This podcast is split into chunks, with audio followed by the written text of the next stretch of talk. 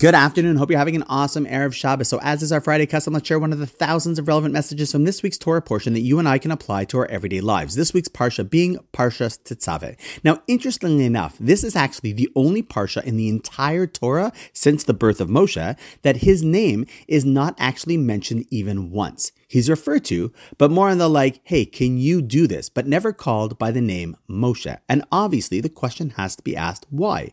Why is there an entire Parsha that noticeably doesn't mention his name at all. And what's really interesting is that it happens to fall out on the week that we commemorate his yahrzeit and celebrate his birthday. So why on that specific week is there no mention of his name at all in the portion? So there are many beautiful aspects to this answer, but to share one that I think is really important, especially in our day and age, is that while naturally we might look at it as, hey, that's not fair. Why is his name missing? In reality, for a guy like Moshe, someone who was known for his humility, perhaps this was actually the greatest gift that Hashem could give him to not mention his name.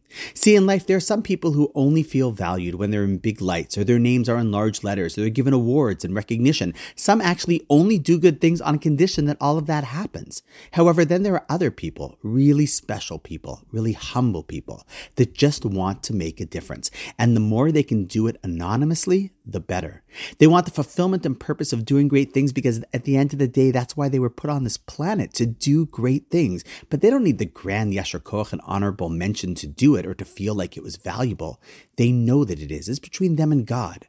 I've met a few of these types of people over the years, the kind of guy that will come up and knowing that there are many things that I'm involved in in the community will literally just say, Hey, Rabbi, here's a check for, I don't know, $36,000, but on one condition keep it anonymous.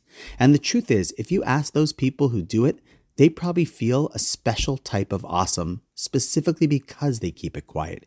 Getting appreciation from others might feel nice, but knowing that what you did is good and keeping it a secret, to be honest, is even nicer. And so Moshe, not as a punishment, but maybe as a reward, was given the opportunity to keep his name out of the script on the week that he passed away, because he probably would have wanted it that way. See, the greater you are, the less you need others to tell you how great you really are. You could be or become one of those people, but shh, just don't tell anyone. And on that note, wishing you an awesome Shabbos, and I look forward to seeing you tomorrow.